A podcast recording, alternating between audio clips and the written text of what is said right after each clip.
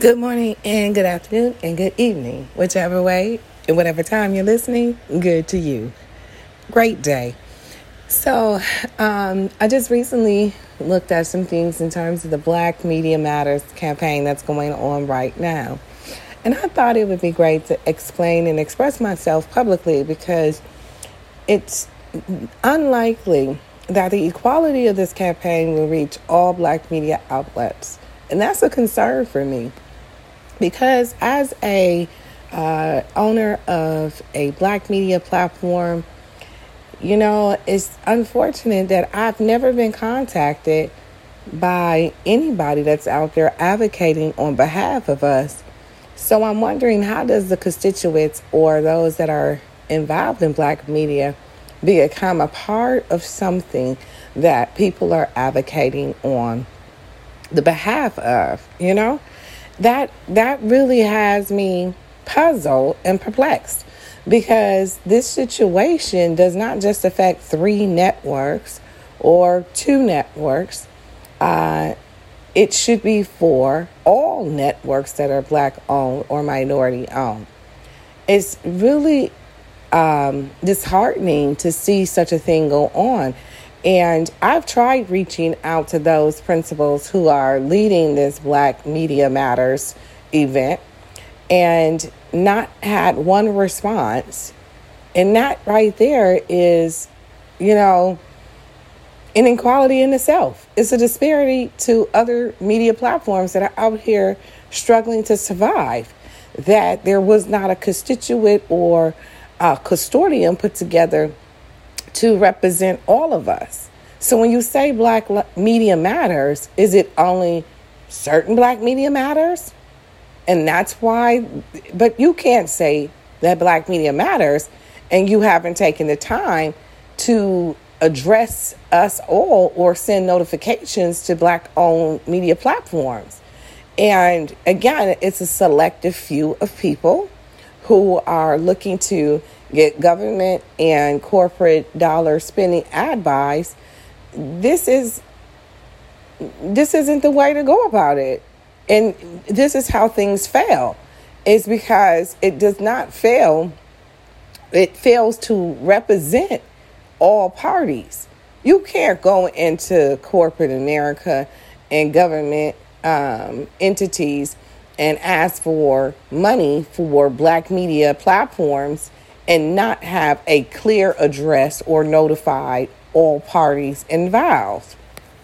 I've been out here doing this thing for the last eight years, um, and we don't do entertainment um, news and entertainment media and all these other, you know, different things that we could be out here doing. We simply sit down and do what we call advocacy media. So we do have a position um, in media that speaks to the people to educate them, to let them know um, what's available, what's not available, to understand how to break down disparities, to understand how the government system works, these kind of things. And when you're out here and you're advocating, you're pushing for equality, you're pushing for, you know, the advancement of people of color. Um, this is such an important part of our job on a daily basis. But yet, those individuals who are out here screaming black media dollars is needed seems to have forgotten that you have to get the collective group of people who are out here doing what you're advocating on involved in the in the movement or in the process of the procurement in which you're trying to settle. Because it's would it, it would be a disadvantage if there is no programming together to actually provide assistance to everyone and not just to the collective few people in that particular clique of people who are running after these dollars. This is an important part because when we create systems these systems should be fairly dispersed amongst all people involved in that particular industry. There should be content and information distributed to them to let them know what phase of the program it's at, what has been allocated, what type of funding is available, not just for them, but for everyone that's in black media. This is a very big problem. You can't create movements in this country and not move on behalf of all people involved and not have a process for those individuals who you claim to be representing to have a way to register so that the information that is being provided or being sought after is is actually um, public record to everyone. You know what I'm saying? So it's it's a disadvantage. I hear these people out here screaming black media matters. I see black um, you know, ad agencies you know, promoting and pushing this. I see certain news stations that are ran by African Americans pushing and promoting this, but I have not found yet one page out there on the web that says if you're a black media outlet, sign up. If you're a black media outlet, you need to register your business so that we can send you information and also allow you to register for any type of funding that is available. And this is what we're doing because that is proper protocol. And it's just an unfortunate situation that people aren't processing this. And this is how we as a people stay behind because you're not fairly representing us. And because people have a bigger position or bigger pockets, um, they're able to uh, reach this particular uh, level of communication with government and with um, and with other entities like corporations. That's that's not fair, you know. For us people who are small and mom and pop, you would consider uh, media platforms who are not novelists, but we really do this on a daily basis, and we're underfunded. You know, we're underfunded. Um, we don't get the support of. I just went to uh, another car dealership, right? That I have been trying for the last three years to just get an ad, you know? And this particular car dealership or car line is a very, you know, um, it I would say, in demand by our community, right? And I walk in the other day, the guy, after three years, offers me $2,500 and said, I don't care if you just give us a byline in, in your magazine or on your television programming just just do anything you can for twenty five hundred dollars because I could write a check for that, but I can't write a check for bigger than that, and it, it's a one time event, right? And I said, what can I do with this twenty five hundred dollars? Like when I'm trying, the print alone costs six to seven thousand. Then you have staffing that you have to pay for. Then you have to have you know all these other things paid for. If you would only give me twenty five hundred dollars, it's not much that and, and, and you're selling, you know, sixty, seventy thousand dollar cars, it, that, that's a slap in the face, you know. And so I, I'm I run into that all the time, you know, and it's it's it's really disheartening to see that. What is it? There there was no blueprint to getting into this industry first and foremost. There was no blueprint. You literally had to go for what you knew, you know, and hope to God that everything works out. And I've been going through that for some time, even with television programming.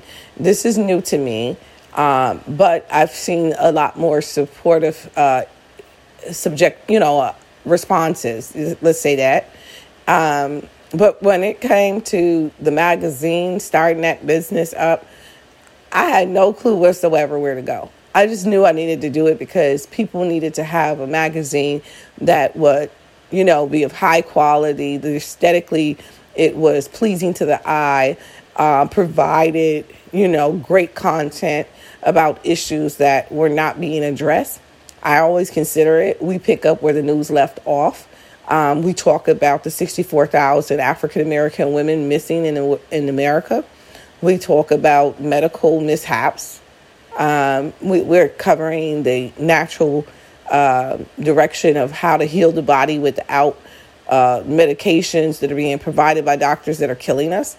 Uh, we talk about, you know, a lot of different concepts and entities, whether it's the rate of recidivism, how can it be resolved? What does that look like, you know?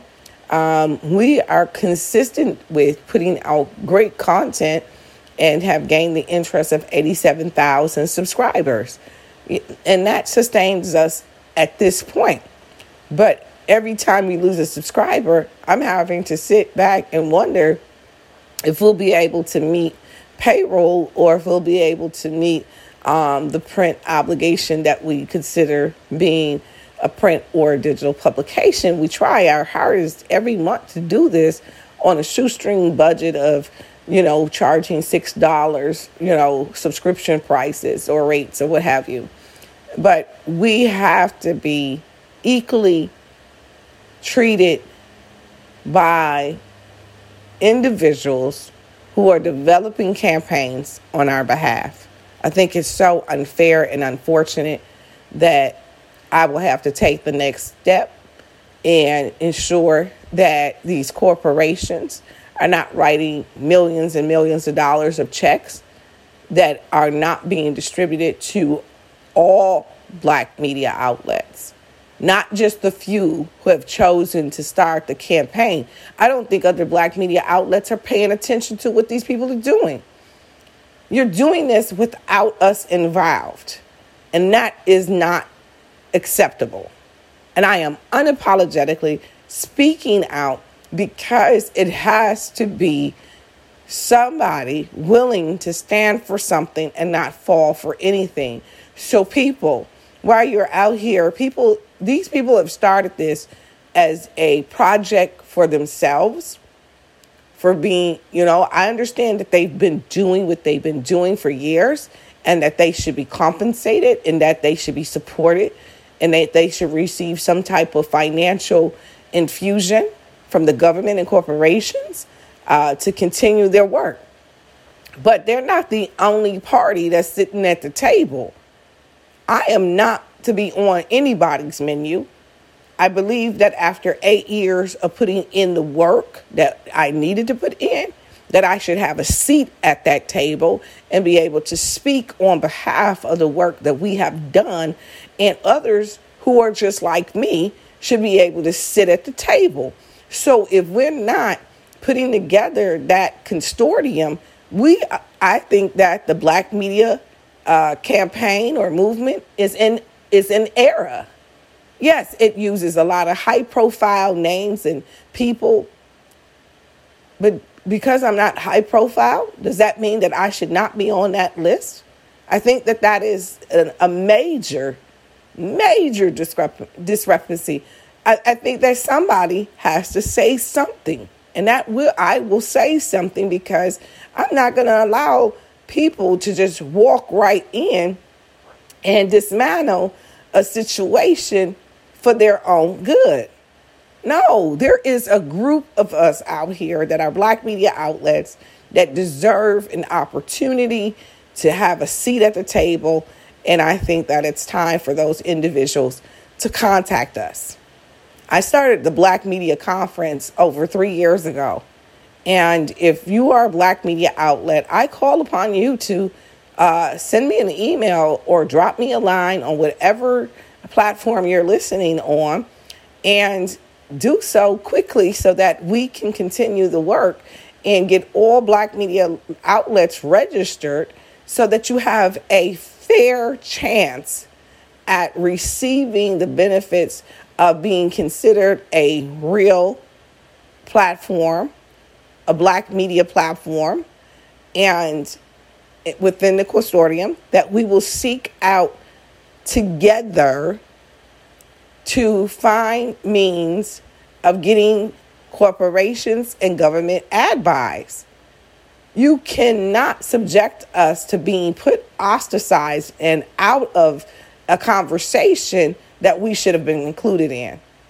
So, Be in Color Media is the consortium for black media outlets to register to have a fair chance at receiving any type of assistance or financial consideration from government and corporations who are buying advertisement and maybe looking to reach your listeners, viewers, or readership. This is fair. This is what equality is is to come together to ensure that people of all media platforms related to a certain particular race should receive some type of consideration or be told what needs to be done in order for that to happen. So, this is my line of communication, and thank you for coming to my room. I appreciate you. My name is Tam Lawrence, and I stand on this message and I confirm that there is a way for us to be able to create equality to continue the communication. But if people are not willing to speak to me, I will continue to speak out. I will continue to speak up and to ensure that everyone has an opportunity that is in black media to have a voice in this fight because it's important.